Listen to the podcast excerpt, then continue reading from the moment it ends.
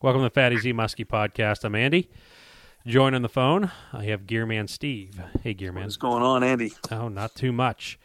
I'm hoping that Todd's going to jump in um, here soon. If he does, I'll just splice him in, and we'll try to make it as seamless as possible. But, um, but Vance Vance is busy tonight, and we're just trying to get out our uh, our biweekly podcast. So, fear not, Gearman and I have some good stories. Um, we'll talk more about that after these plugs. But uh, these plugs. So this show is brought to you by Fat AZ Muskie Products. FatAZMuskie.com. We're on Facebook and Instagram. Uh, we've been kind of laying low with everything as uh, most of our stuff is, you know, in low inventory status. Uh, I do have some show color baits left over. They are updated on the website. There are some tough shads as well that I've painted.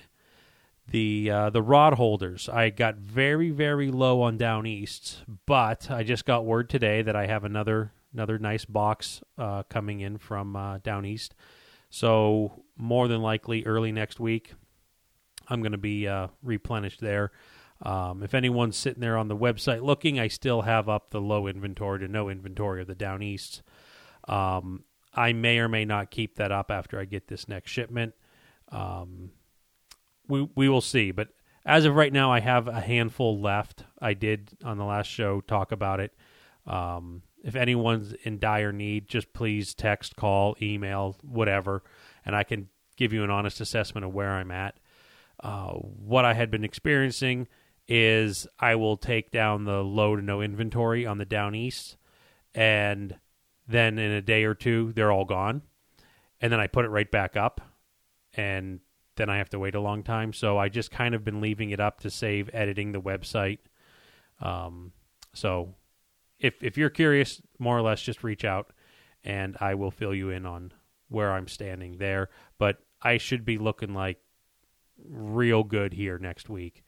Um, so, and all the bases, the AZ bases, they're all in stock to the best of my knowledge. Um, so, if you have any questions about a boat setup, uh, hit me up.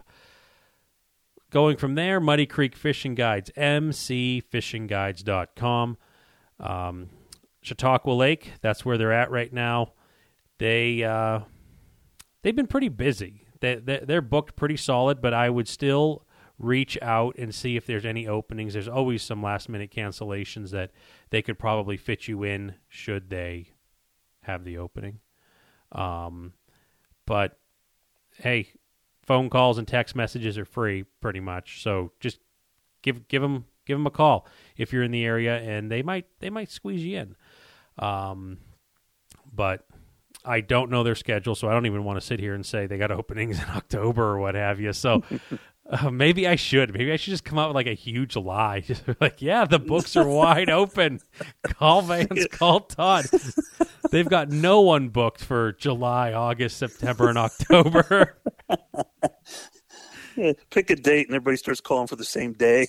I should, but just as a joke since they're not here. Be like, I want everyone listening, whether they're gonna really serious or not, pick this day and Yeah. just call and want it. Yeah. August 1st is wide open. Yeah, that's right. And it's going to be free to the first first person.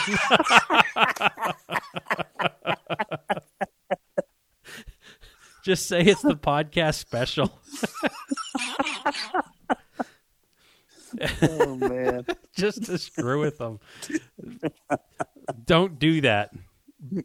But if you do, it'll be funny. Hey, we can't control what people do, Andy. no, and I, I didn't, I didn't. That wasn't my idea, by the way, but it was. Um, so uh, give them a give them a jingle, and um, you know they'll try to get you on some fish. And uh, let's see, moving on from there, they'll be fishing out of Ranger boats. Um, gosh, if Vance and Todd were on, I, I know I think we've brought, brought probably brought this up before. All four of us have Rangers. We do. And do you know the crazy thing is, rewind whatever four, five, six years ago when we started, there was one of us that had it.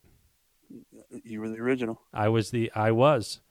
Now, granted, their boats are bigger and flashier than than mine. You know, the two that I've had during this show, But I love mine very much. I bought mine. I think I'm like the fourth or fifth owner.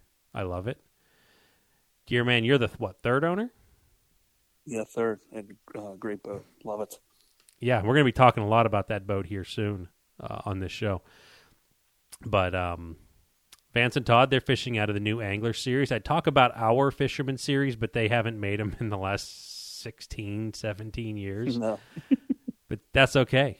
Um, I still like ours. You know, we have even before all this craziness hit with high pricing, ours still held their value incredibly well. You can't go off Yeah. the boat and vehicle prices of the last year and a half. It just it doesn't make sense um, to even try to compare that. But prior to that, you know, I don't know. I, I I'd like to think that the our boats brand new were probably somewhere in the forty thousand range, maybe a little south of that, maybe mid thirties. Thirties, yeah. And uh, you know, we we picked ours up for the I'd call it mid to upper teens.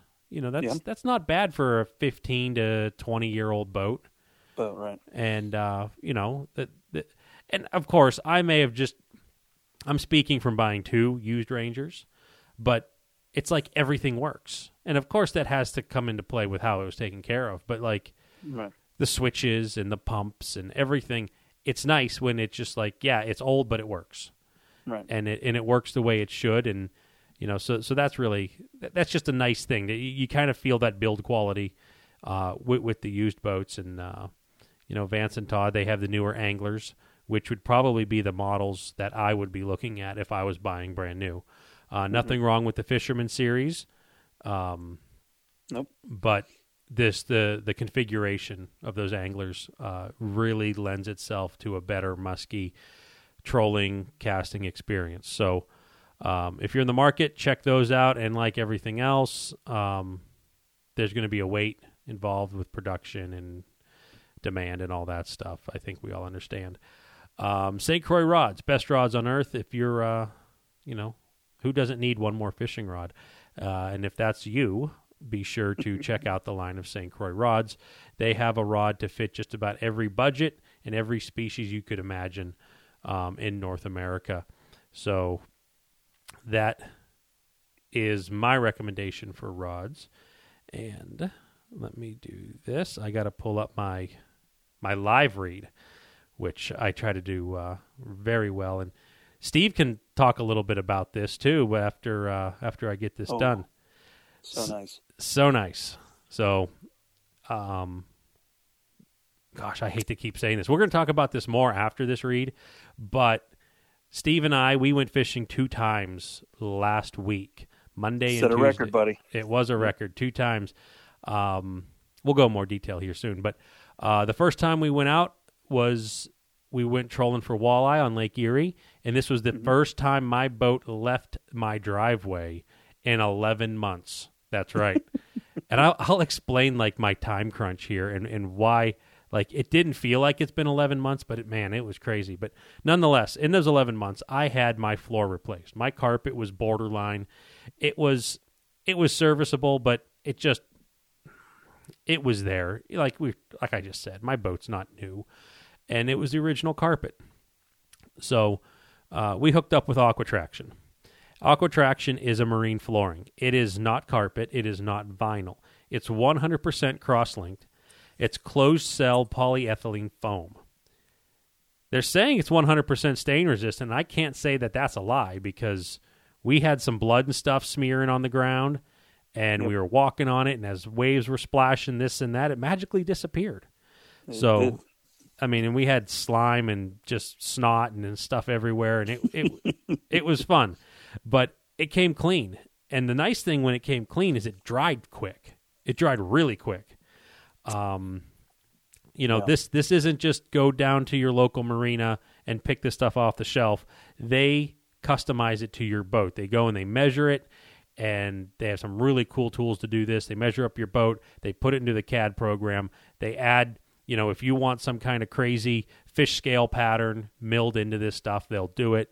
I have a mix of a border and a diamond pattern in mine. Really nice stuff. Um, non slip, like I just got done saying, blood, water, snot, and just everything. I didn't feel like I was going to slip and slide at all. and I didn't get that soggy feeling in my feet like wet carpet. So No. it was it was really nice stuff. And these and the and the cuts that they do in the foam helps channel the water. And even Steve pointed that out, as we'll talk more later. How many times am I going to say that? Um, it acts like little little gutters to Yeah. to kind of channel the water away, and just a really slick thing. They they got a great warranty, and you know this is this is something people should consider if you're looking at replacing the flooring in your boat.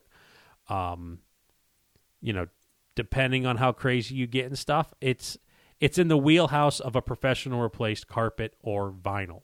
Um, I'm feeling it's a superior product, so be sure to check that stuff out.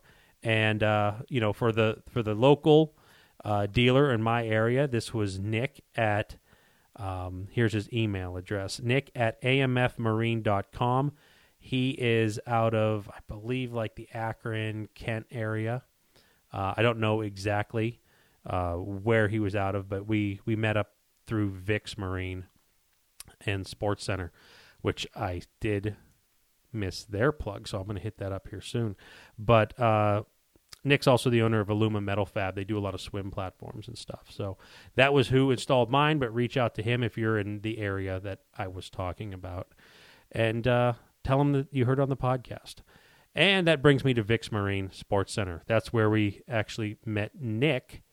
Uh, Vance actually met him, and I believe Todd did too down there, but Vance made the first contact at Vic's open house this past spring.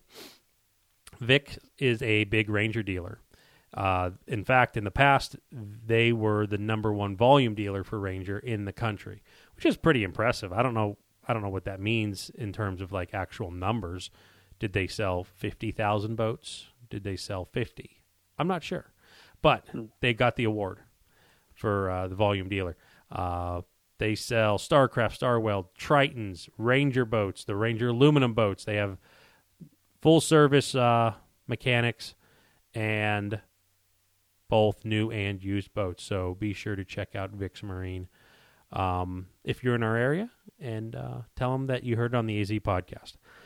All right, I'm done with my plugs. Let's let's hear about your uh, your fishing rods now. Well, and I'll keep it short. Uh, you talk St. Croix, my buddy uh, Scott. He, he does SH fishing sticks again, custom rods, unbelievable, great to work with, and and uh, I've talked a million times on this podcast. Just that custom feel, uh, tailored exactly to what you want. Just just slightly changes that fishing experience, and for those days you don't catch fish, it, at least feel feel good with the custom gear. So, so I highly recommend it, and and his services. So that, there's my plug. That's your plug. Nice. That's it. Yep. Okay. So, I alluded to it, I don't know, about 50 times during my little 10 minutes of plugs here. So, last week, the week of the 4th of July. So, the 4th was Sunday. Yep. Um, it's been our shop tradition at work that we, we close a week. And with it falling on the Sunday and just how everything was, we decided to take the week after the 4th. We, we shut the shop down for a little bit of, uh, I, I don't really want to call it a vacation, but like a catch up period. You know, we, we go so hard, you know, for m- the majority of the year, you know, doing overtime every week, trying to get everyone, you know, we're, we're very service oriented at work. So when we, it's very hard to take and say, like, hey, this guy's going to be gone this day. This guy's going to be gone this day. I'm going to be gone these couple days. It just really muddles up the flow of stuff. So we found that it's just much less headache to just say we're shutting everything down. No one's coming in. And that way, you know, the the my coworkers and myself, we can go and get stuff done that we've been wanting to get done like around the house or maybe, you know, take a short trip somewhere. But regardless, Monday through Friday, we're done. Don't bother us. So it's a nine day weekend. And the last, what, three or four years, we've kind of made it our tradition to go walleye fishing. Right. Gosh, Because it, it it coincides with the same week I usually take off every year, so it's just worked out well. it, it's worked out well. And it's it's very nice because you know I've that there's been some joking complaints about my time frame to go in and try to catch these fish um, about getting up beyond reasonably early to do this. And i've explained many times in the past i just don't want to deal with i just don't want to deal with people at the boat launch and holiday weekends and stuff. And and steve is like never not here when he needs to be here he's here so that that makes it a lot easier to to get this stuff done because you know I'm not going to hold it against somebody, but it surely messes it up if like, hey, the weather looks good on this day, let's go ahead and go fishing, and like, okay, what time do you want to be here? How about you be here at like three to three fifteen, and then by the time you get a hold of them, it's five o'clock and they overslept or something like that. it kind of ruins the stuff because if I would have like left and they're like, "Hey, man, I was trying to get a hold of you. Your phone wasn't ringing. I was stuck in the ditch. I hit a deer and flipped the truck over, and you still went fishing without me." And it's just nice to know that. So, anyways, load up the boat, and there's a there's a part of me that's like, man, I started this boat about a month ago in the driveway. let's hope this thing. Work. Let's hope this thing works. Not only that, but I also have this power mast that I made that I have no idea if it's going to work, and we're going to find out when we're five miles offshore in the pitch black. the only thing I got is my headlamp and the glow from the lowest light setting on the fish finder. we we were we were taking a lot of risk. yeah, but that that's one of those things you just got to kind of have to let it fly and hope. Yeah, hell yeah. So I had everything all ready. You know, it's been ready for a while because um, I just never, never was able to break free to go fishing. So we uh, we go, we get up there, and like I thought, we were the first ones there. We launched, we got out, we started going, and um, there was a lot more wind than we anticipated. Yep. Only it was it was a good direction of wind. Okay, it was a good direction of wind in terms of waves. It's a horrible direction of wind in terms of trolling. Yeah. So, since we're on the south shore of Lake Erie, um, when you have a south wind, the wind's coming off the land and blowing out in the lake. So you one could imagine that the water closest to the land, even though there's high wind, you're not going to have the waves that right. you would on the north side of the lake where it has whatever 30 plus miles of open water to get wave action going. And the wind was was going pretty good. I, I don't remember yeah. exactly, but it was probably a constant 15 or more. Yeah, high teens, I'd say. And you know, so when we're running out there, it's not bad because we're going with the wind. And by the time we get to where we want to set up and whatever, you know, we can feel it. it it's it's always there. It's not like you just forget about it. yeah. Um, it's, it's, always pushing you out to sea. it's yes. This is a this is a wind you don't want if you have motor problems. You'll be picked up quick by uh, border uh, patrol. Right. Yeah. They, they, are going to be there. Hey, you have to turn around and come back. You're like, well, we're at the mercy here. I mean, well, we'll have to wait for a wind change. yeah, we're going to be out here a while. I mean, I don't know what you want us to do, but luckily we didn't have motor problems. And if we did, I had the kicker and I also had the bow mount yeah. that I wouldn't probably pull us in, but I could probably spot lock us decent yeah. at five miles out. Um, we would do a lot of jigging though. We'd probably catch a limit if we're stuck out there. Point, yeah. While we wait for the Coast Guard or USA Tow. right. Um, so we get out there and it's it's dark and I try to have a couple rods ready to go. Nothing's worse than trying to set up like a complete setup when you're out in the middle of lake bobbing around and it's completely blackout. And you know, we get out there and I, you know, I drop a couple dipsies back. I drop some flat lines back, and you know we're we're going. we we kick it into gear. We're moving along, and now I'm going to jack around with these planer boards, having no idea if it's going to work or not. And I also had, if you guys recall, last year on one of my last trips, I lost a planer board in the lake, and it's not like oh you lost a little yellow offshore. No, this is like a 30 inch long by I don't know, Yeah. 18 inch wide, triple wood, big board. And And these are not in lines. They do not attach to anybody's line. It has its own mast cable system with it. exactly. and uh, it fell out of the boat somewhere running in. And I know that it sounds stupid. I literally had no idea until I put the boat on the trailer. Like, hey, I'm down a board. Did did you happen to like take it? And but so I had to make a new board in the off season, which you know is really hard when you have whatever 330 days to figure it out. Um, so I got a new board, and I'm I had two tie points on my big boards. I was playing around with how it pulls and whatever, and I forgot which tie point I use. And so I'm like in the middle of the lake. I'm like, I hope this is it. And luckily, I guessed right.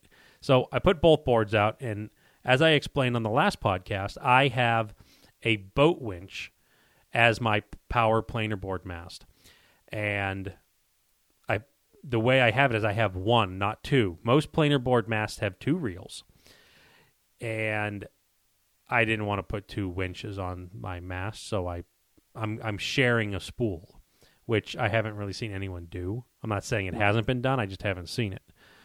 And I I peeled off enough line to where I could get the boards out. I hooked up my little pull down lines. If anyone knows here what I'm talking about, I have release clips on these lines, and I don't want them flowing all the way down to the planer board because I will have use of them because they're way away from the boat.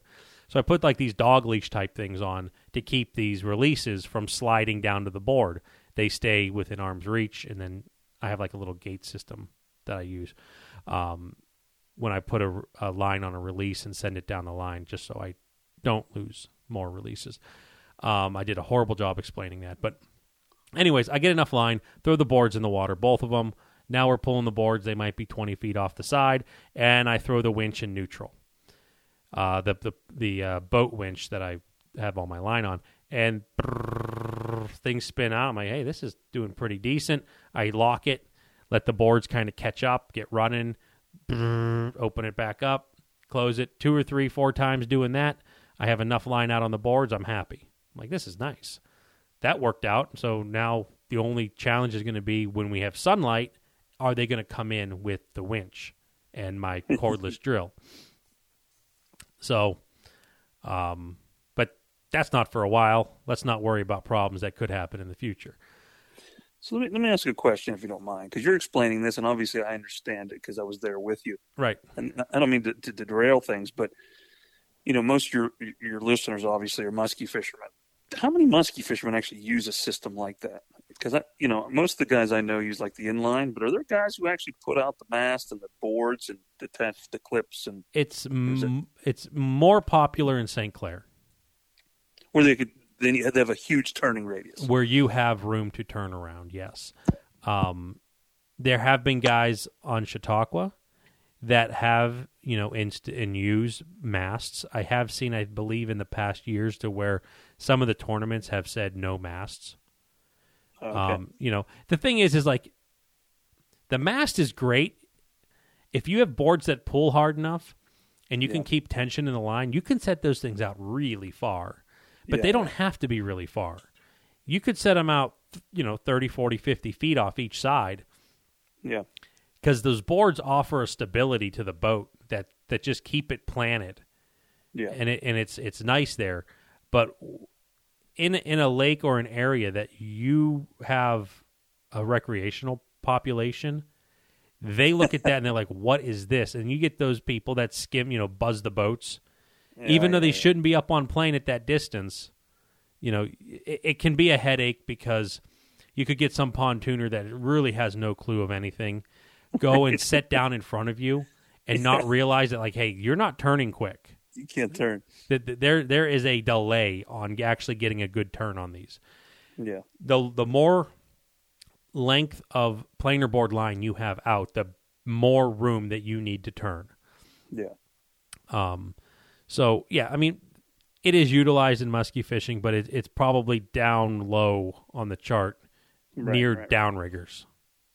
So Wait, muskie guys use downriggers? on occasion, Man, okay, on occasion. okay. Sorry about that. That was just my No. side. So, anyways, we start off the day with a bang. um, we're setting up. We have one rod go off. We're not even on the. We're not even hooked up on the boards yet. So it's just a flat line on a crankbait. Steve reels it in. It's a nice, probably three pound class fish. You know, twenty four incher. Good way to start off the day. We kind of get some stuff a little bit more. You know, I don't know.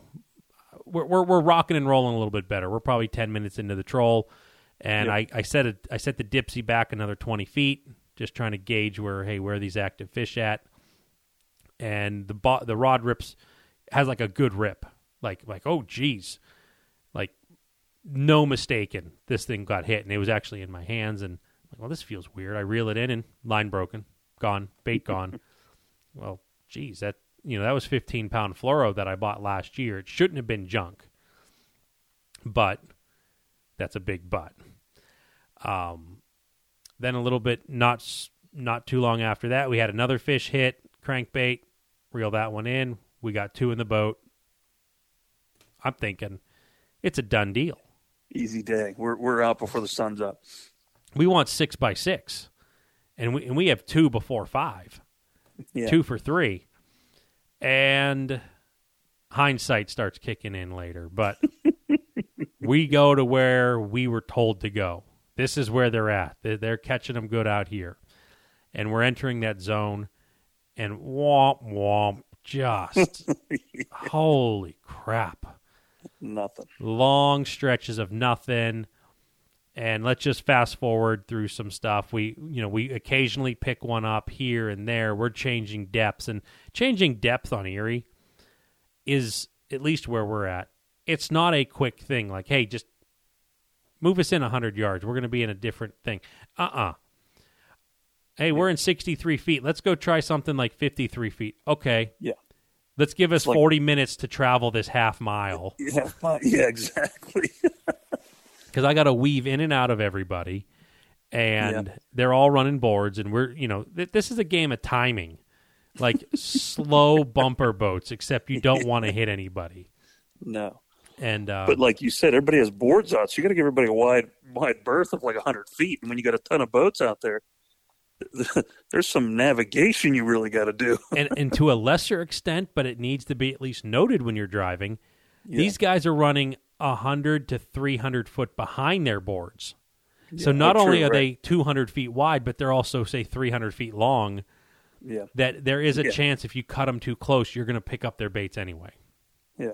So we dip, dive, duck, dodge, and whatever, and we we we kind of move into some shallower water, and some fish start popping.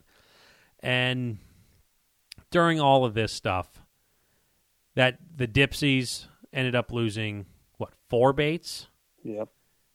and it's it's all the fluoro was breaking. I don't know why, but um, just whatever. And then we had a another line break, which was surprising to me because it was on 15 pound braid. It was one of our crankbaits, Yeah. and you know, we we get excited because there's just been some year classes of fish out on Erie that are very small right now. They're just they're they're not to the size yet.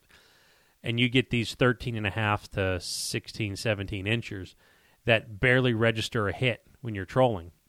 hmm So when we have a line that comes off the board, the like the the mast line, we we call them a popper because it popped the line, and that's just something that we made up. I think Vance actually started it years ago with us Yeah, because we have a pops out- popper. pops out of that clip. It yeah. pops out of the clip. So we have a popper. We had a popper, and I've been letting Steve reel them all in.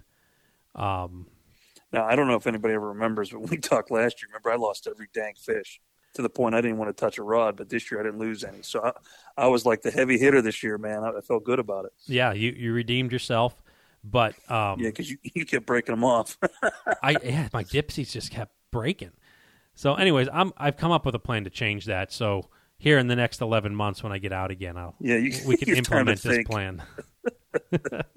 You get the virtual fish for eleven months to see how it works. Yeah, I can. I just clean up the boat. That's all I need to do. Yeah. Might as well put the cover back on. So, um, but one one crazy thing that happened was we had a popper, and you, you took it, and it's just it's. Don't ask me how this happens, but like every year, there's this like, we were in like fifty five foot of water. This Yeah. crankbait isn't getting down more than forty. It, yeah, it's probably like 35 feet. So 35 it's 20 feet, feet off the bottom. 20 feet off the bottom, and the rod just buckles. Peel and drag constant. It's peeling drag at the pace of the boat. Yeah, exactly. Like I hooked a dead body or something. Or I, I, could it have been like an anchor rope just kind of floating mid column? Yeah, yeah, I don't know. But think of the odds of hitting a rope with a crankbait in the middle of a lake. Lake Erie. Yeah, I don't know. Anyways, that was the one big exciting break off, and it just you know you made the decision like it's going to spool you or I'm going to bear down. You bear down and it popped. We didn't lose No. too much line. No, but but the thing it, it goes back to the point when you got these boards out, you're not just not stopping and putting it in reverse.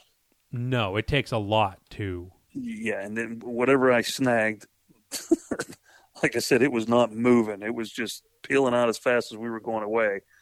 Um, so I was a uh, good thing I didn't break the rod, but Oh yeah, that, I mean those twenty dollar rods are just so expensive. you know, well, you know, but all rods matter. You know okay, yes, I forgot. So, um, But so the goofy thing, and you know, you're dying to know what the heck it was. Though. What on earth is like It's- suspended in the middle of the lake? You know, I, I have no idea, but like it, it does. It makes you like, what was that? yeah. But we'll never know. I lost. I, like lost to a hot it bait. was a 60 inch muskie is my my estimate. Yeah, but there was no rod pumping. Like there was no. It was just a solid weight. But anyways, I can dream. yeah, we we uh we ended up bringing home six fish. We had a couple highs, couple lows. I'm not going to dwell on it too much, but Yeah. it was it was not the day I thought we were going to have. We were fighting the wind the whole time. When I turned into the wind, just how everything was, I was taking some of the bigger ones over the bow. It was washing out the slime and the snot from the fish on the on the flooring, which was great. Yeah. And um, you know, o- overall, everything ran good. And then the moment of truth came. I pull out the electric drill. We brought all the rods in.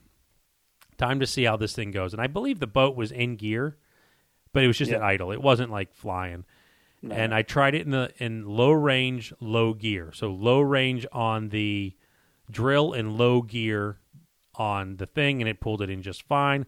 I clicked it in. I, I took from low range drill to the high range gear on the thing. It pulled it in good. And I said, "Hey, get your phone out and film this." Midway, you know, when I was doing that, I put the the um, the drill in high gear on high range of the of the winch, and I hit go, and that thing, man, did it bring those things in quick. Those Well, boards were jumping coming in. They were skipping off the circle. But what the wild thing was, like you said, sometimes you have a winch for each one. So you got two lines coming in. He made his kind of like own little worm gear, not a worm gear, but kind of a, I a have a- separator.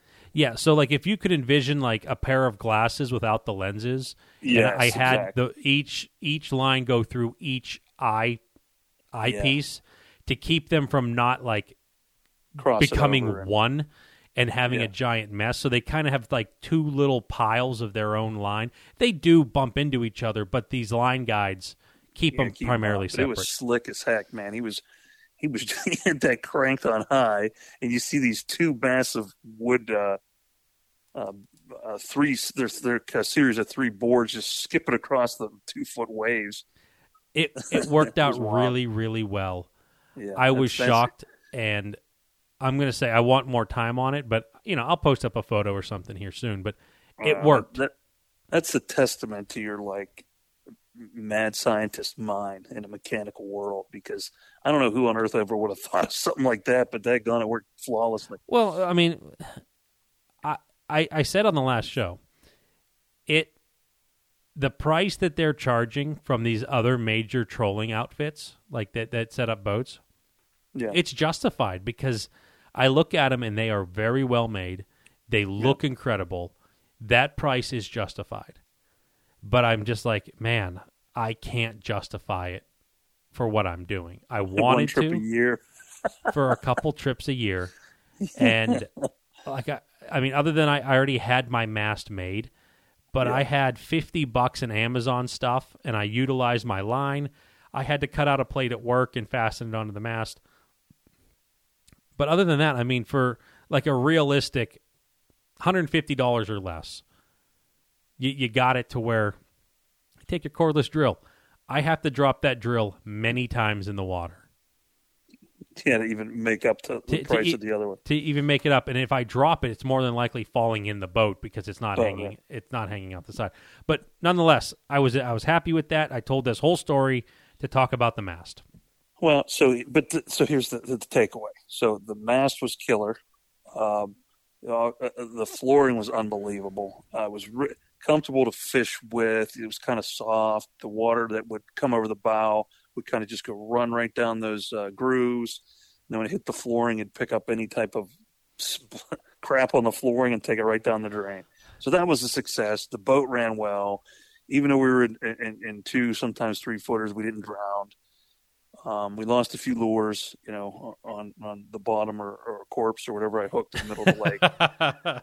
Um, you know, and then the fishing wasn't the greatest, but the walleye we got were nice. I mean, from a pound standpoint, we probably equaled what we had last year because they were just in the mid 20s, that good three to four pound fish, where last year a lot of them were like touching that minimum line. So I'm calling it a success, man. And we got to hang out, so that was always fun. yeah, it, it was it was good, and I didn't I didn't get any calls from from home saying where are you. You didn't either. Nah, So- almost a win. We we had a little bit of freedom there to where you're not worrying about the clock all the time because that's that sucks when you're like ha- under that under that pressure. So Yeah. So it's a good day. good day. So I'll keep you guys posted on the on the the the winch mast. and um, I mean, I will say this: it is not the quietest. Bringing it in, those gears are not meant to spin at seventeen hundred RPM. No, but but I'll be honest. When you stuck in high gear, I said, "All right, I'm going to film this" because I was expecting like gears and everything to start falling apart. Springs popping out and sparks. yeah, and but but man, it, it it held. So it was cool. it held, and it's also I'm looking at like the duty cycle of this. Yeah, you know Yeah. what? It, it might it might not be rated for that RPM, but it's going to do it three minutes a year.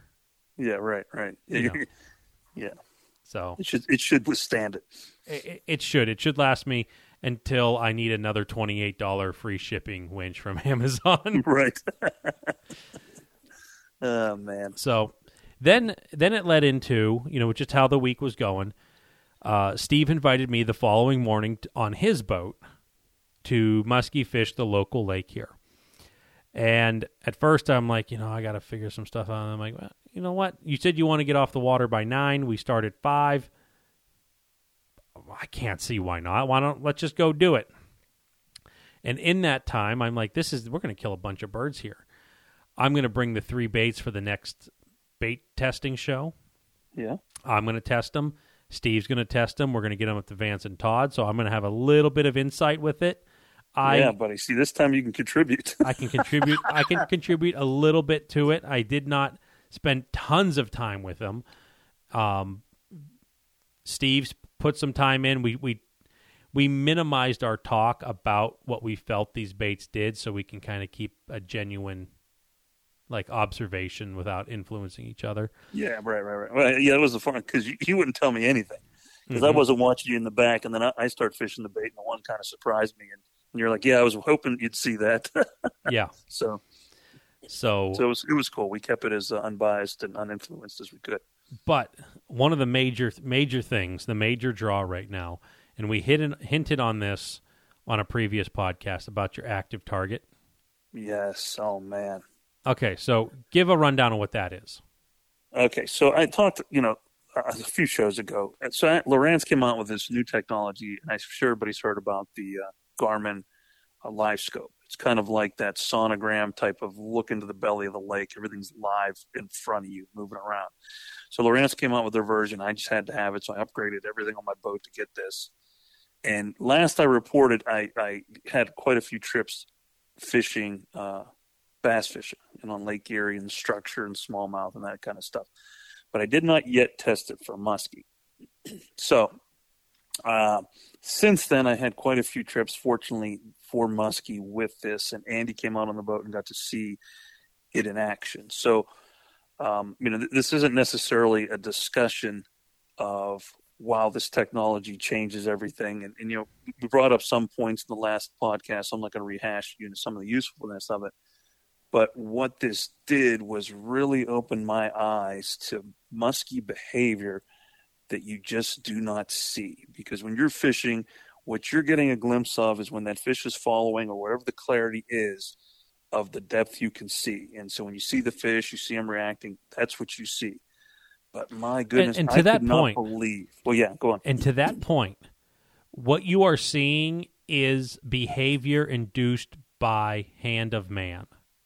Yeah. Very, I mean, I have in the wild been, you know, going in the shallows and stuff and just look down and see muskies doing musky stuff. But it's most of the time it has to do with some kind of bait presentation. Right.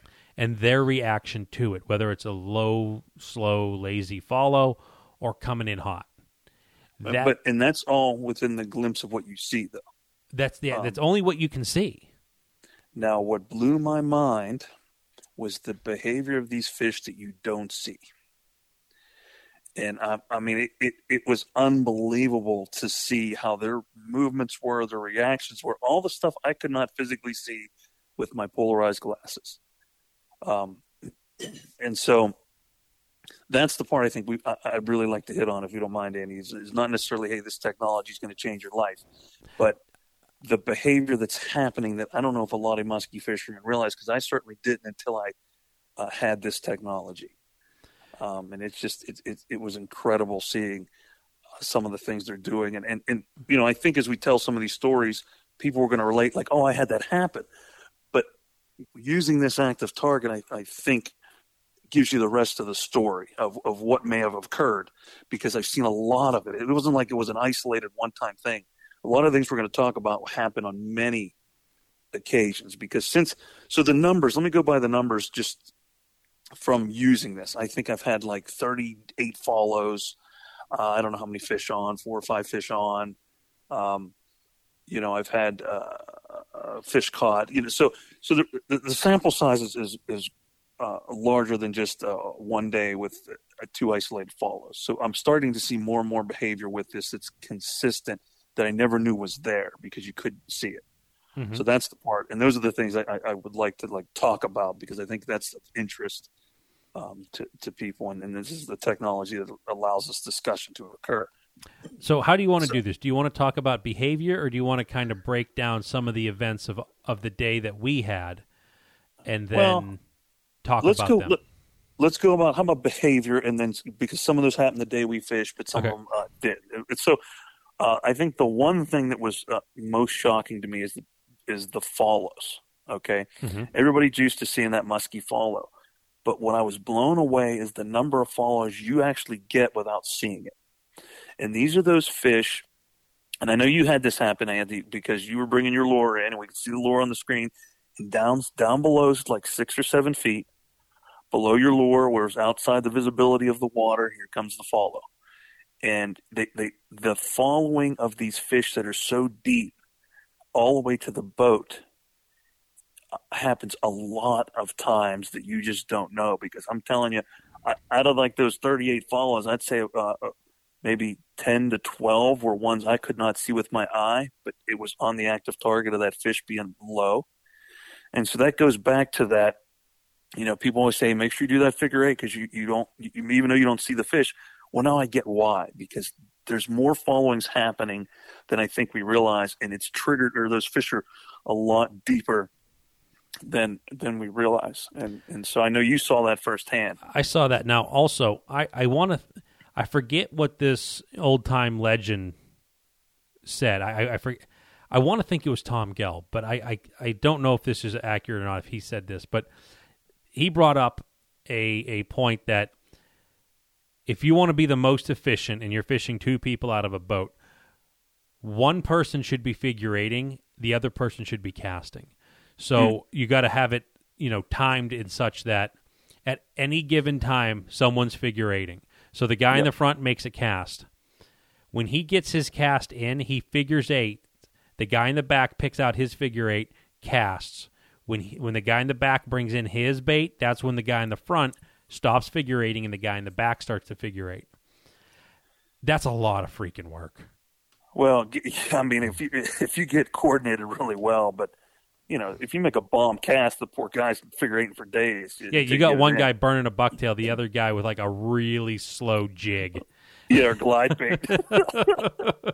yeah, keep going for five minutes. I'll get in.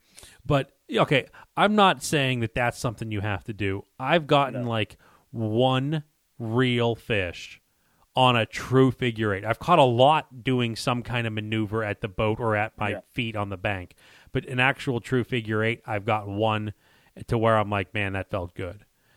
But it's it's one of these also like you could do the best figure eight of your life, and you could have out of a hundred of these deep follows, maybe one would materialize. Like there's a reason yeah. that they're deep. Like they, I, that, that's yeah. kind of way I feel is that there's a reason that they're down deep and they're just looking up at this. Yeah.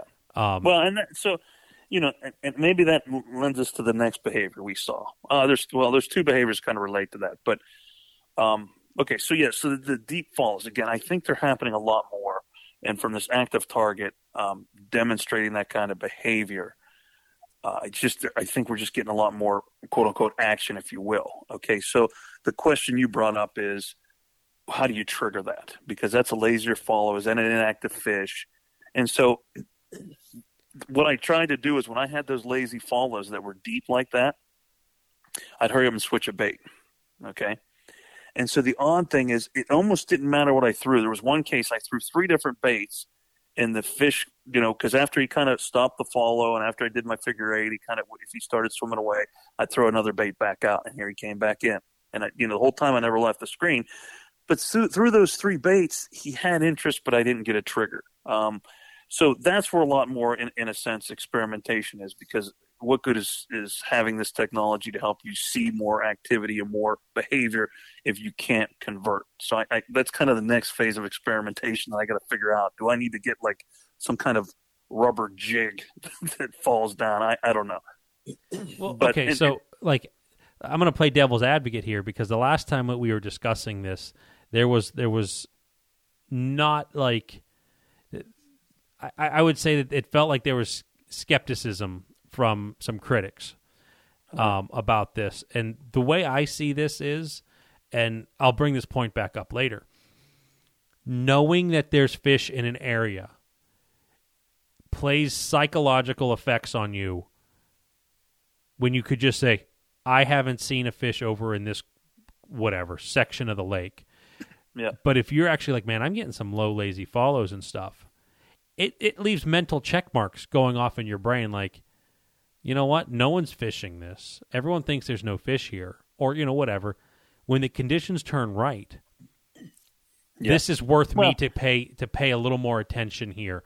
Don't don't write it off yet. Well, and, and so that's the one thing I noticed with this too uh, you know, you're always looking for that fish activity. And you're right. You know, the first time I used it, I, I, I was getting these deep falls that I didn't see fish physically. So on a normal day without this, I would have kept going and just went somewhere else. Okay. But because I saw, wait a minute, there's fish here, I concentrated more. And the action, like you said, when they get that point, it turns on, you're in fish. And so your confidence in how you're fishing's higher. And, and you know, you, you don't have that waning because you know you're going over fish and you know once that window opens, they're going to start hitting. And so, excuse me, seeing that lazy behavior kind of identifies that there's fish there. So there's value in that. Um, again, I still would love to be able to just trigger that strike, but um, just knowing they're there definitely increases the confidence and changes a little bit maybe how you're. It's you know, a it's a mental the... investment that might not pay off that trip. Well, but but also it goes into you know like you said uh, the moon phases. People are big into that, and and and so you might take, hey, I got a lot of deep follows here. Guess what? That's like three or four fish I identified. Let me try moonrise, whatever it may be. I'm coming back. You know, so I think that helps with that kind of identification too. You know. Mm-hmm. So, all right. So you know, we talked about the the low deep follows you don't physically see, and how much how much more that happened than I realized. We talked about you know these low follows, these fish are interested. They came in uh, over and over. It just didn't it, it, didn't matter what I was throwing. Um, uh, you know, they kind of still had the interest, but never triggered. So those were kind of two behaviors I saw. But again, I couldn't see any of these physically with my eyes. I mean, the, you know, the water clarity was actually decent, but it's still only probably like three feet. So you know, those fish that are four or five feet down behind your bait, I never saw. but you, you see them clear, and you saw it. It's clear as day on the active target. You know what the heck it is. Mhm. Um, so, but another, so this was probably one of the most amazing things that I found interesting. Um, so a lot of these fish that do this deep follows, they stay under your boat. Um, and I'm talking for not just a little bit. Like I had one fish follow, and he stayed under the boat, and I probably drifted 200 yards, and the dang fish stayed the whole time. He was just like deep underneath me. and, and you kept him on the target. Oh, the whole time right below me. He just drifted with me the whole way, and kind of you see him moving around, and then so I I do like a real deep kind of figure eight, and kind of react a little bit, but he he wouldn't come up, and he just stayed there and just kept drifting the whole time. Um, And, and and to let people know, you have this set on like a forty foot range. well, so yeah, it looks out forty feet uh, in the front in the forward mode, and about fifteen feet behind, and so you kind of know where you are, and you can kind of see where the fish is. So they're kind of just like, like I said, they're directly. It was almost like it was using the boat as cover. And I'm not talking once. I'm talking this happened a lot 10, 12 times that a fish would come in, some kind of follow, and then he just stays under the boat. And then at some point, he either just starts slowly meandering away or something. so, all those times that, and that could go back to what you said about casting and figure eighting, because if you bring in a deep follow and this fish is now hanging under the boat, maybe that next guy's bait's what's the trigger. Who knows? And I'm sure a lot of guys have like said, "Hey, he come from under the boat." Well, now I'm starting to understand that might have been a follow two or three casts before because these fish hang there, and it was incredible to see that. It Like could I have been said, from one- five minutes earlier. Yeah, I mean, I'm telling you, and you knew where I was fishing. I was fishing the start of the one weed edge, Yep. and he fall. He he he literally kind of swam with me under the boat to the end of the, the weed edge, which is like 200 yards. And then when I kind of got off it, then he kind of meandered off, and then he, he, was done with me. hmm Um, so, so that's another behavior that I think happens a lot that we just obviously don't know. Well, I'm, I'm going to pick in. this apart a little bit more. So, Yeah. knowing this now, Mhm.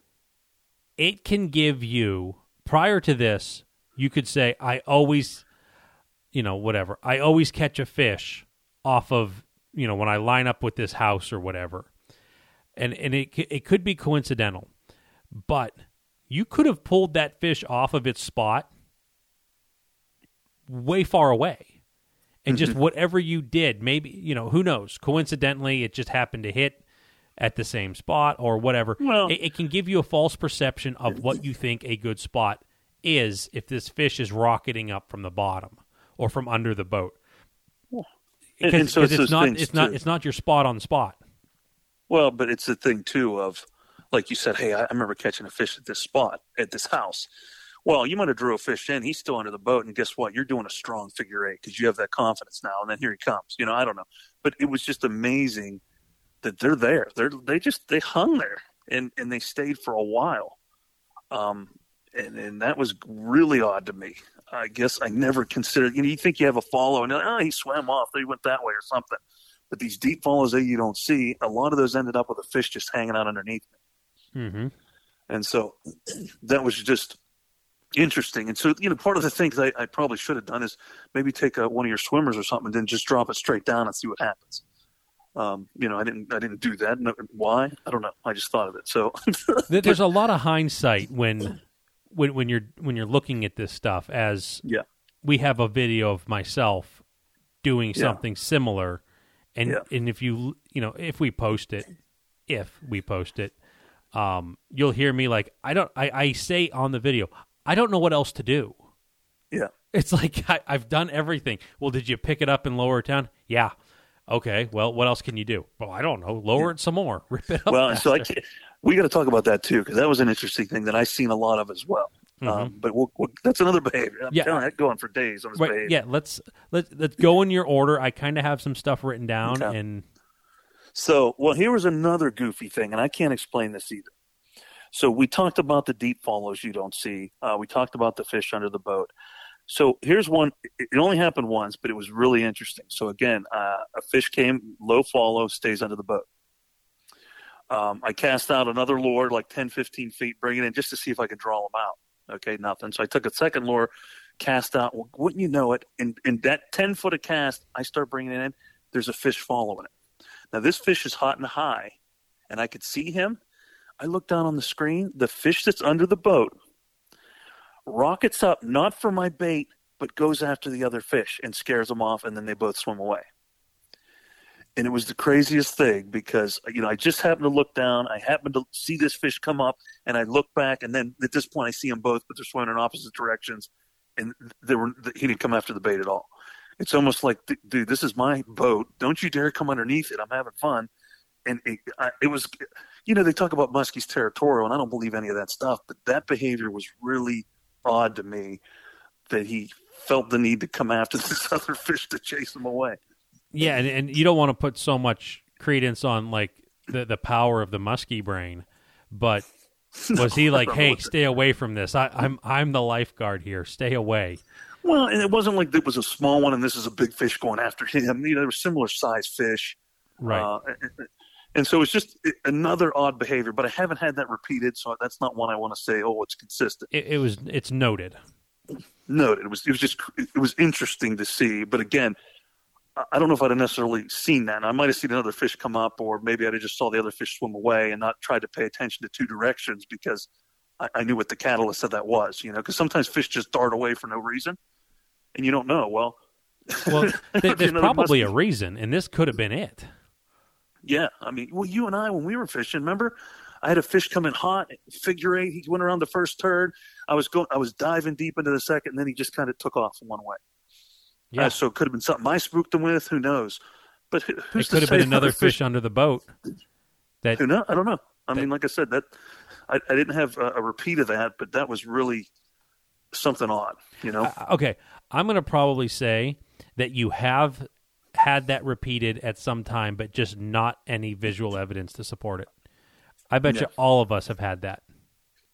Yeah, it was it was it was definitive. Like like I said, it just unfolded right in front of me on the screen like I'm watching TV and and then I heard him look up and again because I saw the one fish come up, streak up, and I hurried up and looked at the fish that was following because I could see both of them on the screen.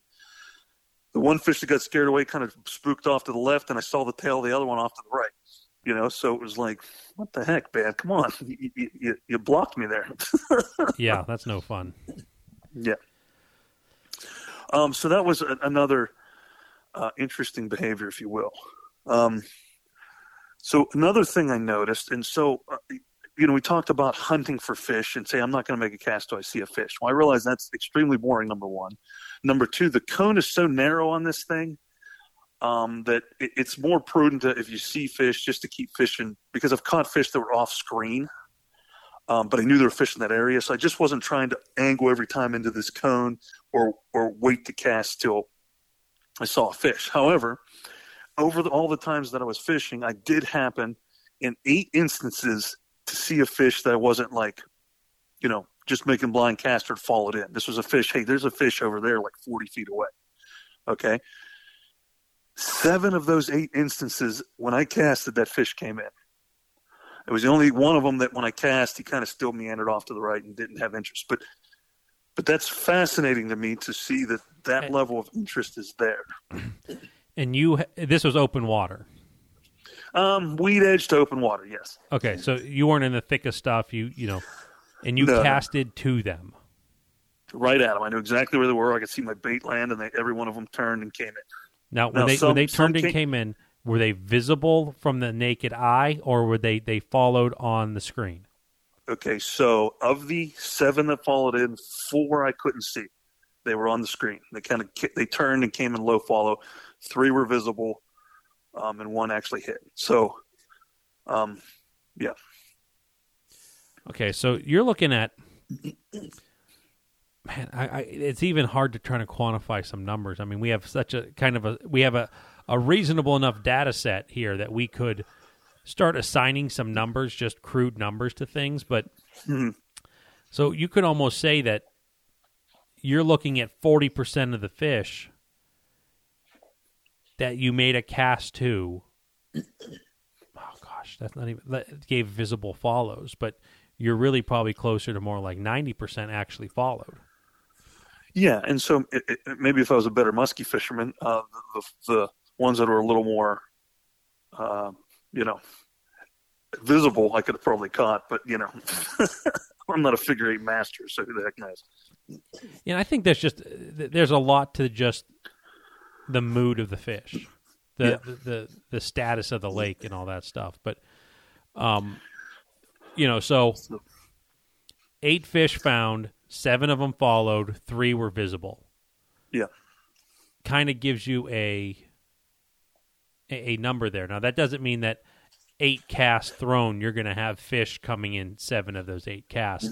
These were directed straight at fish because you can have casts that just land next to no fish for a long Well, time. and that's that's what I'm wondering too. You know, we're, we're getting follows, and the density of fish aren't much. So, you know, when you get a follow, that might be that that you just fish in the area. So again, I, I suspect these are curious fish, and they give you more action um, than you know, whether it's a deep follow or what. Because to have throughout the day, different times, different days, uh, you know, of those eight, seven to come in. So that makes me think you know, when you're doing that casting and you get those follows, you're probably getting a high, uh, high uh, return of, of these fish that you're getting your lure next to to come, Mhm. and just not ignoring it, because uh, again, just to, to see it and not even you know just kind of fanning around, say, oh shoot, there's one over there, and cast, here it comes. You know, if, if there's a lot of quote unquote rejection from these fish, you think out of those eight, maybe one would follow,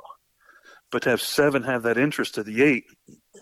Now, granted, I didn't catch like seven of them, you know, um, but just to, to, to know that they, they have that curiosity at that rate was was interesting. So Yeah, I mean that's. We'll, we'll kind of wrap some some stuff up here rather than me giving small commentary stuff on it. What's another behavior? Um, so another one that's interesting was, you know, these fish, and particularly when they were deeper, um, there's almost like a ceiling on them. And so this kind of goes deep. So we'll tell your story because when Andy and I were fishing, um, there was a guy fishing a weed edge that we were fishing, so we kind of went into open water. And in going into open water, we, we came across, uh, man, it was a pretty dang big school of what, perch something. So smaller schooling fish. I mean, they littered the screen. So Andy took his swimmer, dropped it down, and was jigging it, and all these fish were trying to like mate with it. He said, "I could feel them bumping." Well, yeah. So yeah, anyone out there, you know, playing around with with a bait, like legitimately trying to catch a fish, and you could just feel like little little taps on it.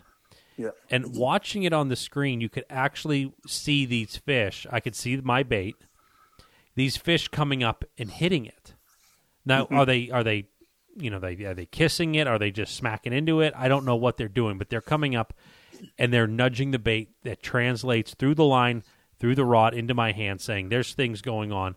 I look at the screen, and it confirms these fish are kind of just like coming up like a swarm of bees around the bait, and they're and they're doing things to it.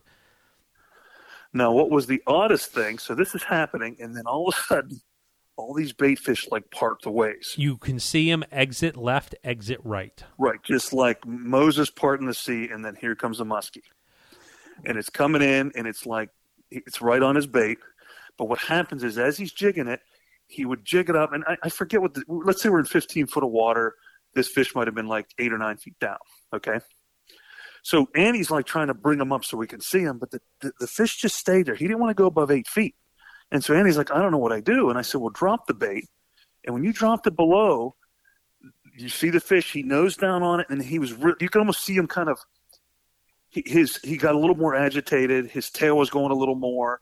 He was nosing on it, and he was really reacting to Andy's bait. And then when Andy went above that, he wouldn't go any higher.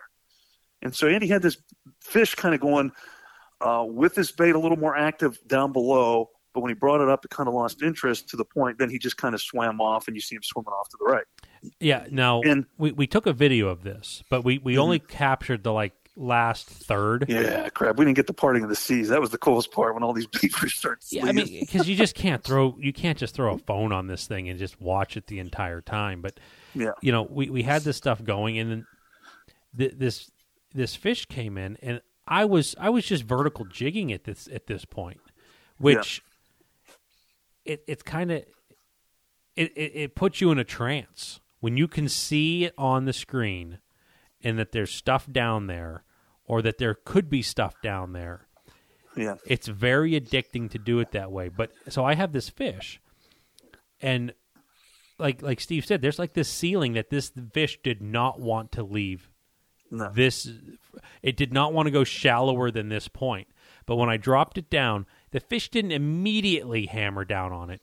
But that fish No. came down and it lined itself up with the bait to where I changed my grips and I was ready to like put the wood to her. Yeah. Oh, because his, I mean, it, it, it, it nosed into it to the point where it was almost hard to differentiate one from the other. It didn't have that separation anymore like there was, you know? Yeah, and it's like okay, so these things are either lined up or this fish is about to hit. But at a certain point, you're like, well, wh- what more do I do? I mean, any any exactly. deeper, I'm on the bottom, and this fish Yeah. is not coming up for this thing, but it did come down for it.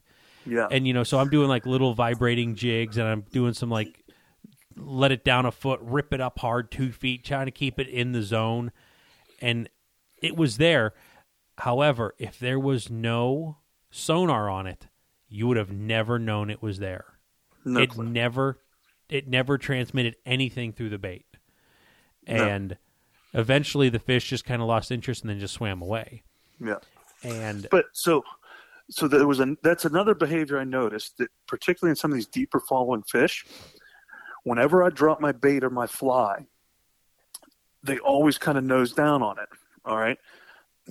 But like you said, their interest increased once it went below this kind of fake ceiling they were had above them. But I still couldn't get them to trigger.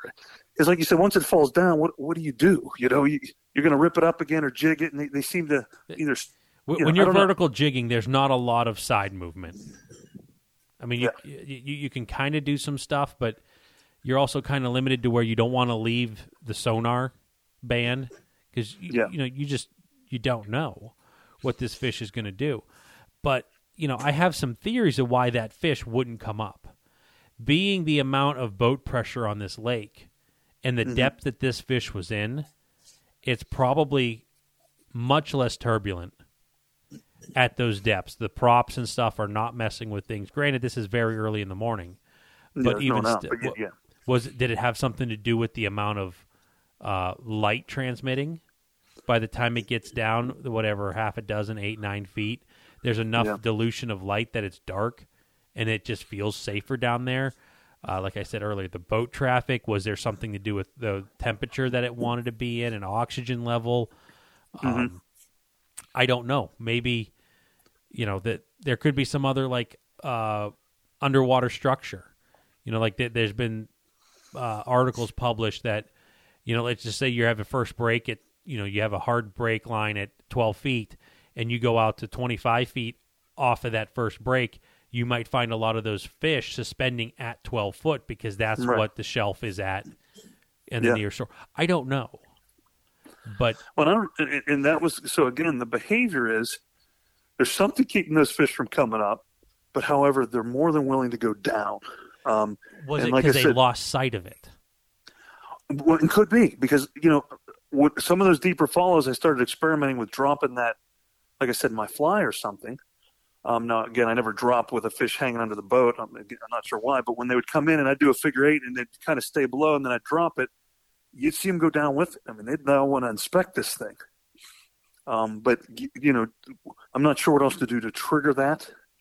But definitely, once you they got below this kind of weird ceiling uh, on these low follows, and in your case, it was a no-go zone. But daggone it, they were more than willing to engage, um, at least from the uh, visual aspect of the electronics, and not necessarily taking it. But you know, in that, like you said, when when you went lower, that thing came down on it, and he he was kind of moving quicker with it.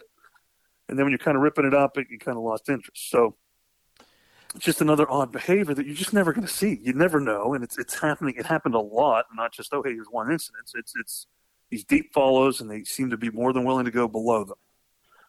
So I don't know why. Yeah, and, and to make a note on this, this was the first time in a very actually I don't want to say a very long time to where I was fishing out of someone else's boat that was also fishing.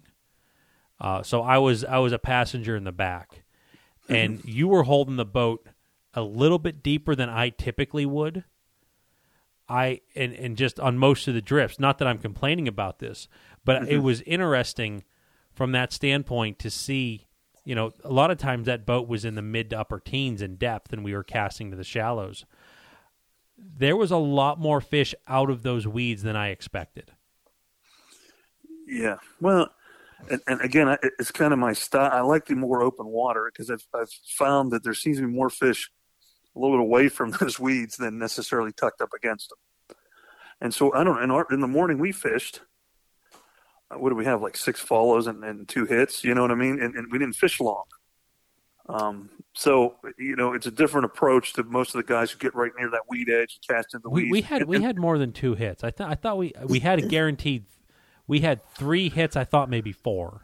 Well, so the okay, so I don't know which ones you're counting or not, but that's another behavior that we saw when when Andy was bringing his line in. I was watching the active target, and I saw a streak go up, and I said, "Man, you just got hit." And he goes, "Oh no, I just felt a tick." I said, "I'm telling you, something just crushed your bait." And you said it felt no different than like if I kind of hit a weed. I said, "Buddy, that was a hit fish." so yeah, that that was one of the one stories I wanted to bring up was things that go bump. Yeah. So, yeah, I was uh, uh, I was fishing a swimmer a lot for for two reasons. One, we're we're trying out the Gen two, and I wanted a bait that I wasn't going to be fighting to keep down deeper, which is how we were holding the boat. I'm like, well, this thing sinks without me having to do anything. So I was doing a lot of mid column jigging. I'd let the bait sink down, you know, whatever two, three, four count, and then rip it reel up the slack, let it sink, and you can mm-hmm. watch it. And it, there was a lot more vertical movement that I was doing that I that I didn't realize I was putting that much vertical movement on. Mm-hmm. I was mm-hmm. thinking I was doing like two or three foot, but I'm I'm spanning more like a five foot plus, right? And and and with these rips, and I was you know I was you know in midway through, and I just I felt just a little think, just it went through the rod, and I'm like, okay, that was something and and you just happened to be watching. You're like, man, you just got hit. And I'm like, um, I'm not. It, it, okay, I didn't get any hooks into it because I'm still reeling, but yeah. this was not no bumping into a carp kind of thing. You actually watched it actively try to grab the bait. Oh, it streaked up, went right at it. I, I was expecting you to turn around and rear back, but you, you didn't even react except for oh i just you know yeah something tipped it but yeah it, it's just it was just a quick little if, if you if you did like a flick, you you flicked it. That that's all it was. Was just the slightest little thing. The fish came up and it, I don't know. Did it slap it? Did it just bump into it? If it wanted it, I felt it would have eaten it. But yeah, I, I mean, it I came in tickled. hard. It was it was a, a, and that happened once to me too. I could see my bait, and I saw the streak, but because there was a slight delay, I felt the tick first, and then I saw the streak a second later, and thought, oh crud, that that tick was actually that fish. But mm-hmm. it doesn't feel any different more than just like a a tick off a, a, log or something that seems you know, a little more solid than a weed, but, but yep. it's, it, you know, it's, it, it, so that's another thing too. So how many times when you're out there and you feel that tick, which you might think, oh, that's just the, the, the jerk bait or glide bait kind of catching the line and I felt that tick. Well, no, it probably was. It could have been a, a fish that just smashed it and for some reason didn't hold on or slapped at it or what. I don't know. Um, so that was a repeated behavior too of that tick with a confirmed aggressive strike. Now we so. there was this is not a pike lake. No. More than likely, we can't confirm what this was. I don't believe it was a mm-hmm. walleye, which would be like the next size predator mm-hmm. in this.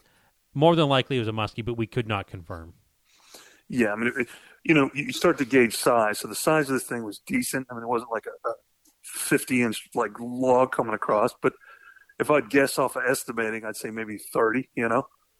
So I, don't know if there's many 30 inch bass, but uh, maybe a walleye. But but it, it, came up hard and hit and went.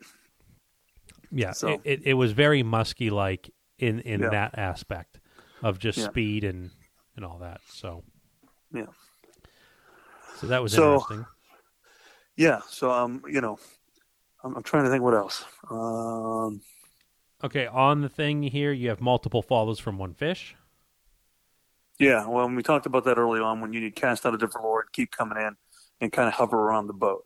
Okay. Um, so you know we talked a little bit about that, um, and, and, so oh, and another thing that that we talked about before is seeing fish in weeds.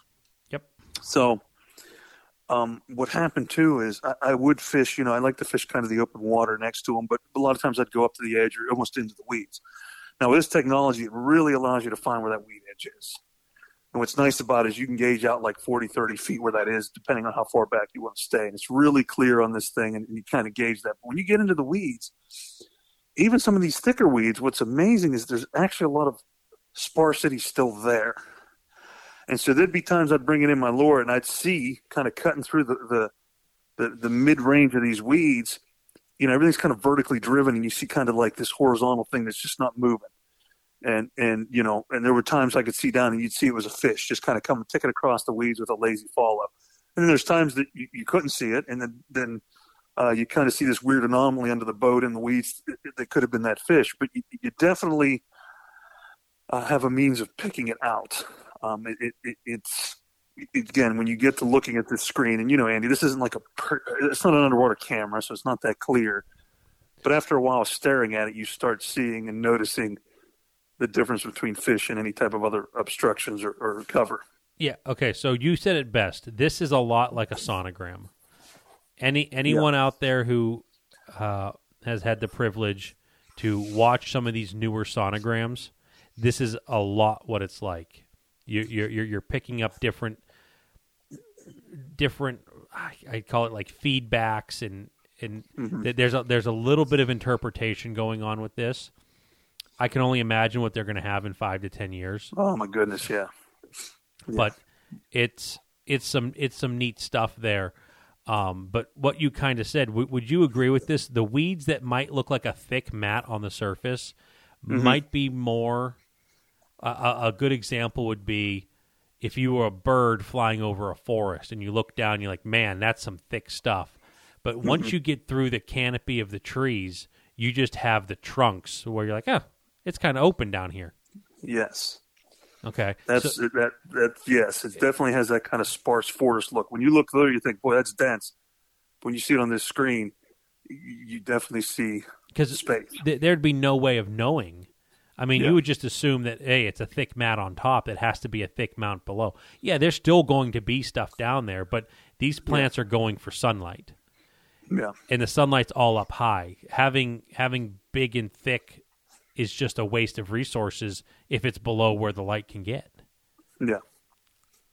Yeah. So it was, uh, yeah. So it's just, again, we're not here selling this technology, and, and I'm still not saying go out and buy it because you saw what it is. There's an investment in it. There's, I got a pole I got to set up. There's a whole buy into it. Um, but the value, uh, uh, uh, again, is, is, witnessing this behavior that I, I just never would have, I guess, realized, you know? And and so it makes me understand it. And and I have to say, my muskie fishing has improved because of the fact that I have that confidence. There's a lot more going on that I know, and so my my routine now is not necessarily like it was to stare at the screen, even though it's it, hypnotic. Mine is to okay, uh, this is where I'm going to go. I'm going to hit the weed edge a little bit off in whatever it is. But so I throw my lure out. My first instinct is to visually look to see if there's a follow, because from the experience too, those ones that you see are the active ones that you probably trigger. But then as soon as I don't necessarily see that fall, I look down to the screen and, and see if there's a lazy follow below. And so that's kind of now my um, kind of behavior now when I fish. It keeps me away from staring at the screen, but then I, I look for that secondary um, confirmation of what's going on. And so um, it d- definitely it added something, in my opinion, to my fishing. And I, I remember one point, you know, I was testing out the different modes or scout mode and stuff, and and Andy, you're like, no, put it back on the TV mode. I want to see my lure. it, it, there was, it, there is a neat novelty to seeing what you're doing. Yeah. Because I I tend to when I go, I tend to fish a lot more shallow than what I was doing with Steve mm-hmm. and having that visual down there and just like having this eye opening experience of like, holy crap, there there's stuff down here that I wouldn't have imagined. The amount, I mean, mm-hmm. we found a lot of fish. Yeah, we, we oh. found a lot of fish. I mean, not just muskies. Yeah, doing fish things. Just mm-hmm. like, look at this. It looks like someone dumped popcorn on the screen. There were all these yeah. dots everywhere, moving around, and it was kind of if you're a pan fisherman, man, this has got to be like gold. oh my gosh! You just drive around until you see all the dots, and you start casting to them, and you clean house. They're gone. yeah, that, man. It, it was it was interesting, and there's there's spots I'm like, man, I'd really like to have this for an afternoon on this. Yeah. And, and, and there's a level of of like just knowing information that's addicting about it. Mm-hmm. Um, but obviously, we didn't catch a fish that day. It didn't No. help us put any fish in the boat. No, well, if I could uh, kind of set the hook on a figure eight, I probably could have had the one, but Right. since I suck and I was out of position. Uh, but yes, no, you're right. We didn't catch any extra.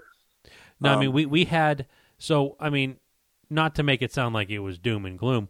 We had three active three really active visible fish within inches of the surface of the water making attempts at baits. Mhm. That's not a bad 4 hours of fishing. Yeah. And like I said, that one uh, hit the bait, but again, I was way out of position and, and my figure eighting technique was off. So I had zero leverage. But like you said, that's that's a lot of action. Sometimes it's a great day in some senses. So to do that in the morning, I think was was uh, a success, if you will. Yeah, and that lake has been getting substantial amount of pressure. uh, ridiculous. And I, I wonder too, and this is why I'd love to take this to a lot of different lakes to see if that's part of the reason why these long lazy follows happen. Uh, the selectiveness is is the, the pressure that these fish see constantly changing their behavior. You know. And, and to see if that's a real thing, and go to another lake that might not get the pressure. You know, do you get as many lazy follows or what? I don't know. I'd, I'd love to really uh, take like three months off and, and do a road show, but I know that's never going to happen. So I could dream at least. But yeah, it'd be, it'd be interesting to see the behavior at different lakes and how the fish are. yeah, it was it was really neat, and I've also like wondered, like I, I've if you could drain the lake, like immediately remove all the water, and just see where the fish are lying. This is this is as close to draining the lake as you can get because these fish are in the spots they want to be. Yeah. It, it was it was really interesting from that standpoint. Um, Well, and- it was. The, I think one of the coolest things again is that interaction between those bait fish and that muskie. You know, th- th- they knew uh, who was coming.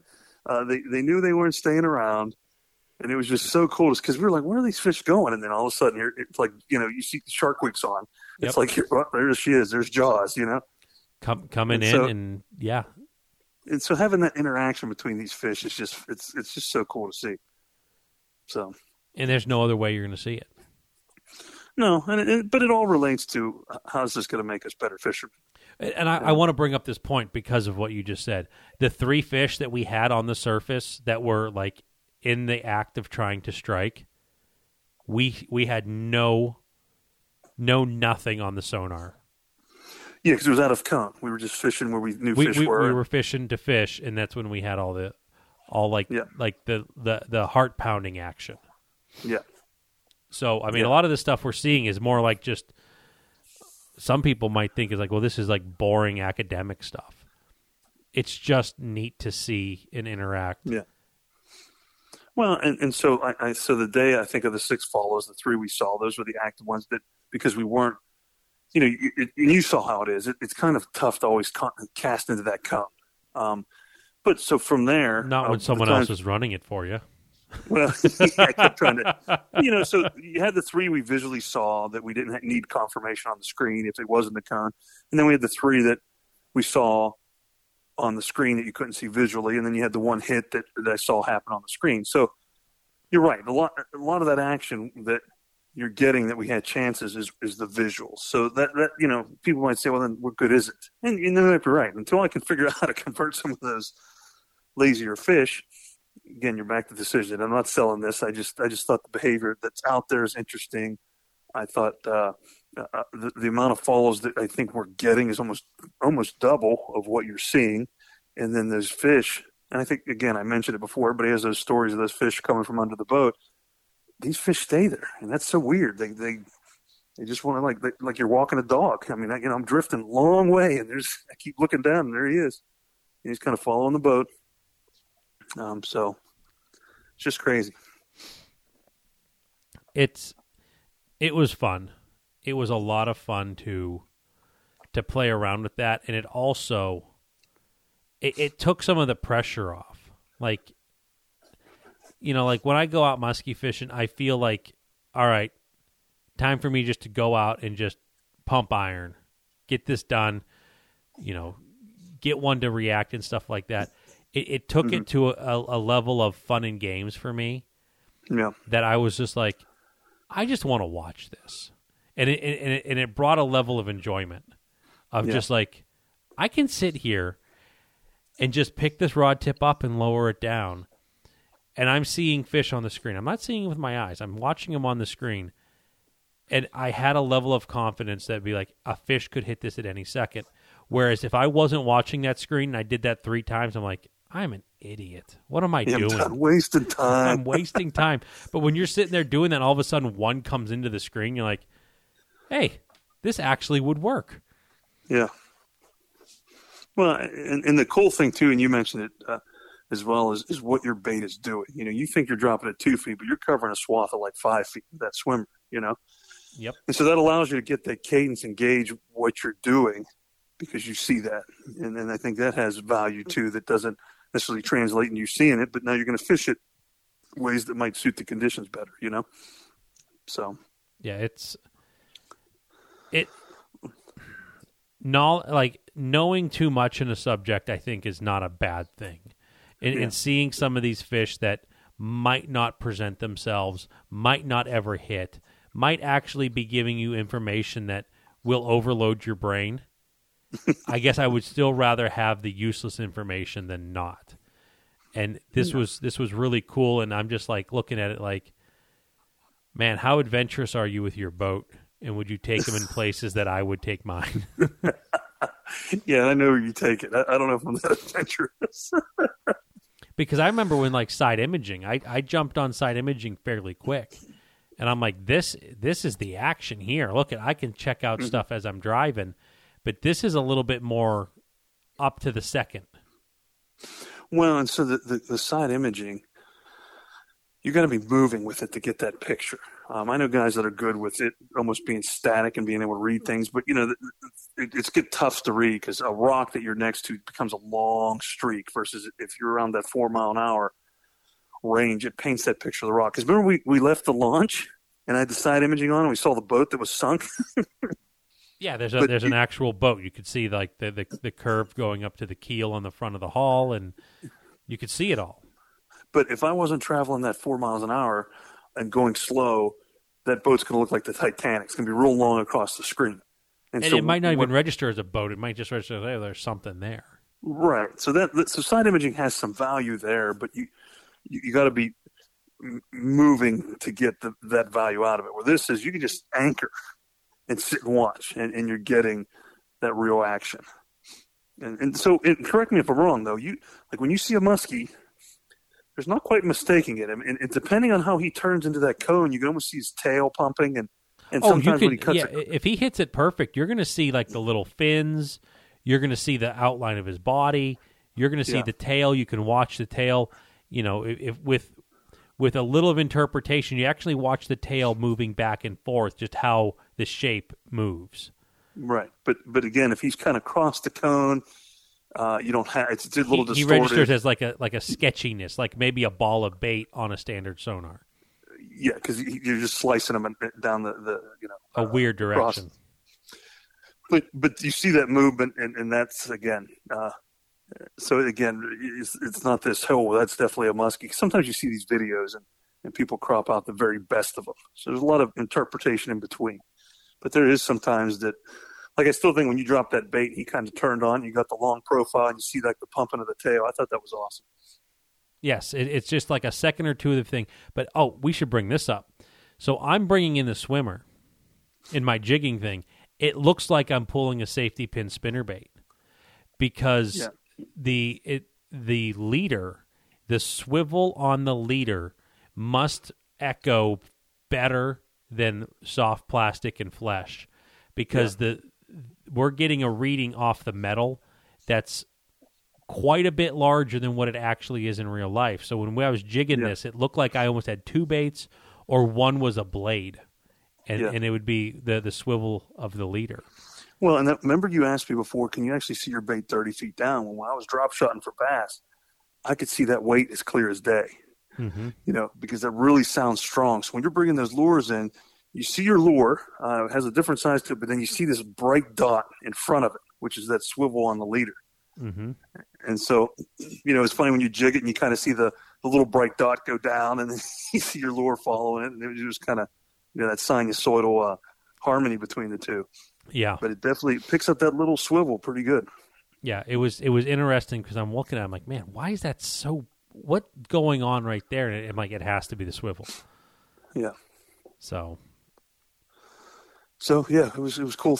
And, t- I think the best part of all the stories is when you called me the next day and said, "Man, I am so sore."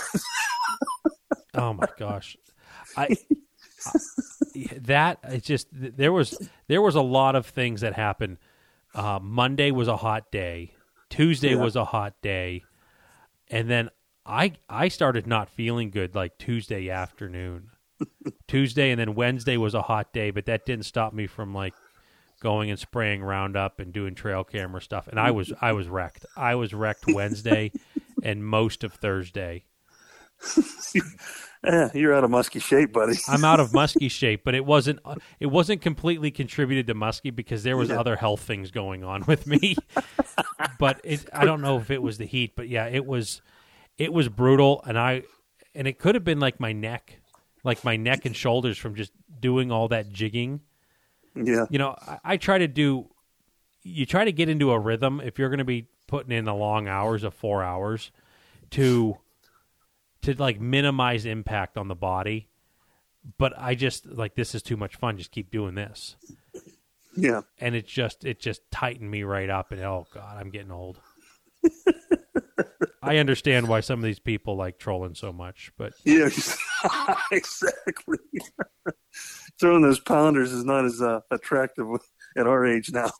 no, and like you- you start looking at it like, man, I got to deal with the kids tonight, and then there's you know not not Yeah. in my case that last week, but like tomorrow at work's gonna suck. Maybe I'll just not work as hard now, not have as much fun, so I can not suffer so much tomorrow.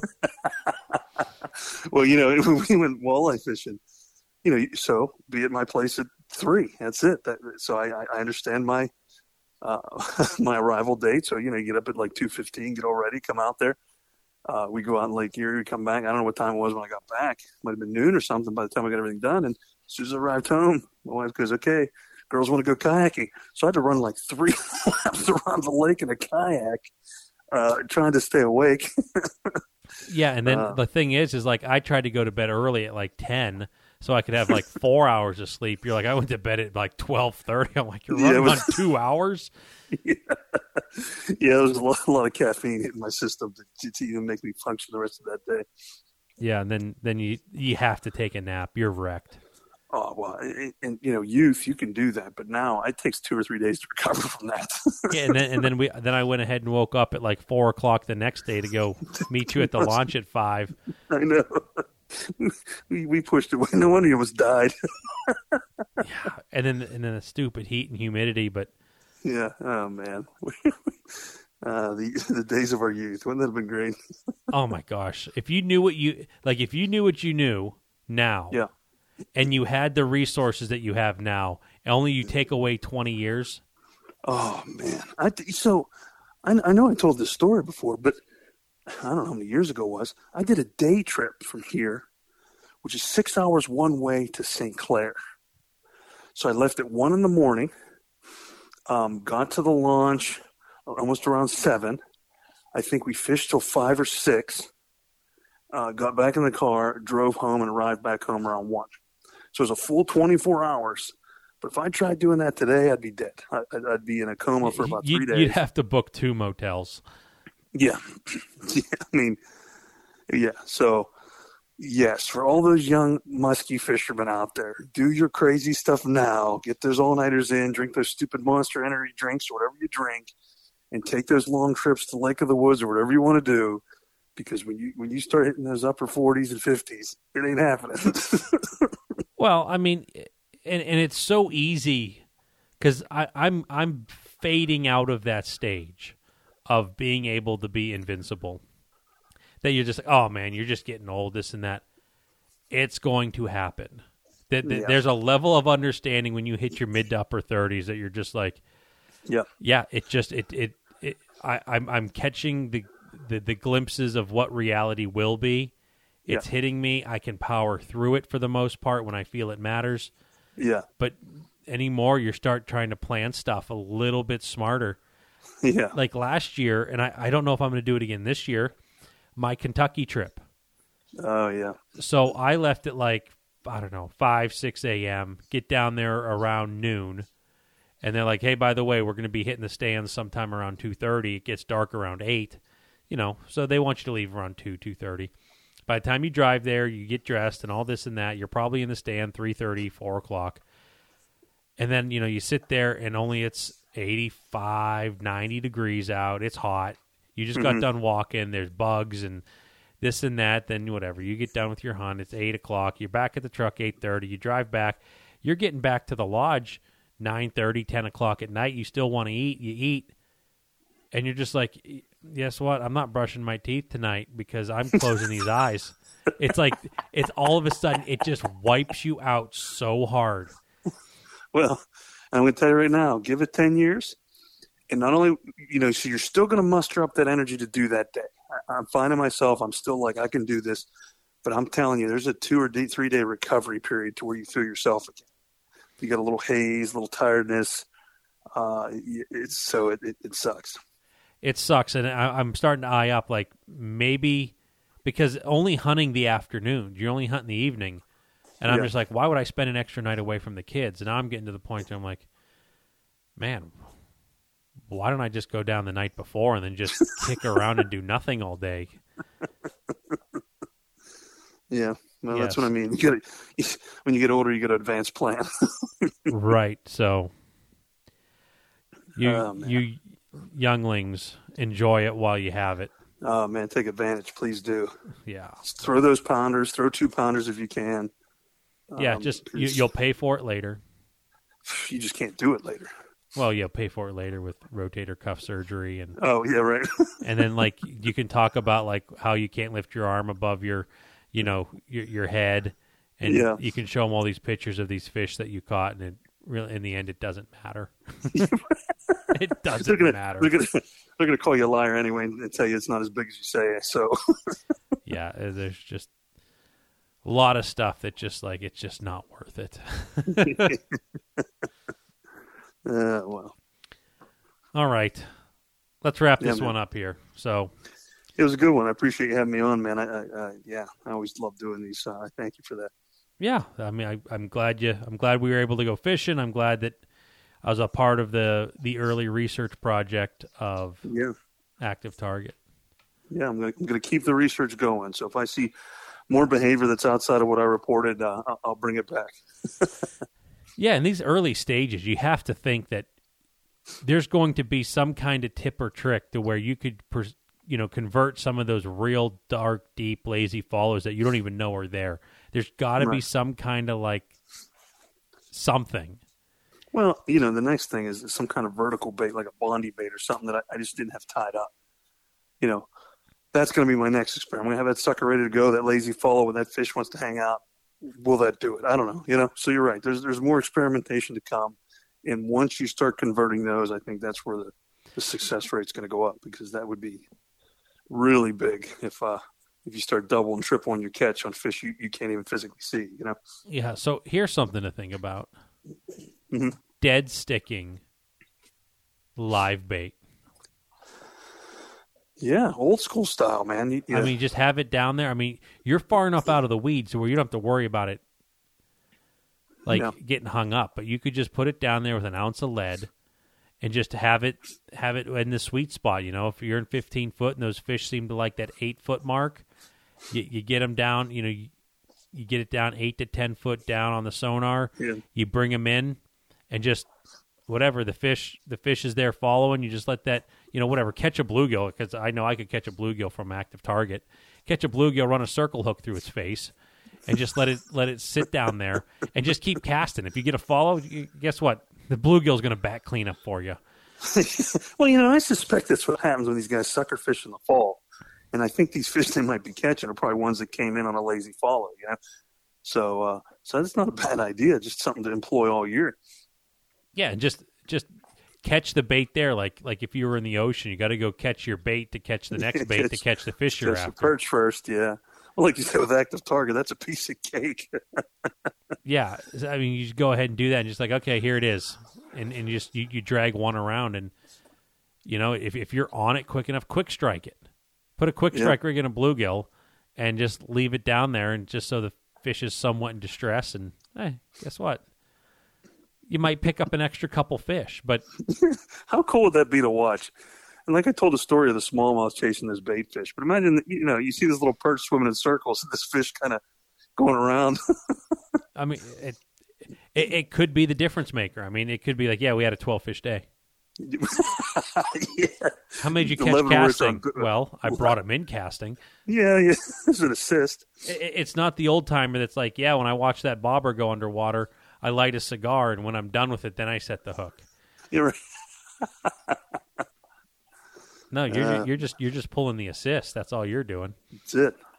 So a lot of experimentation to come, which is cool. But like I said, just from the the little bit of experimentation, uh, it kind of blew my mind. And I don't know how many points we talked about behavior wise that just were things I didn't know.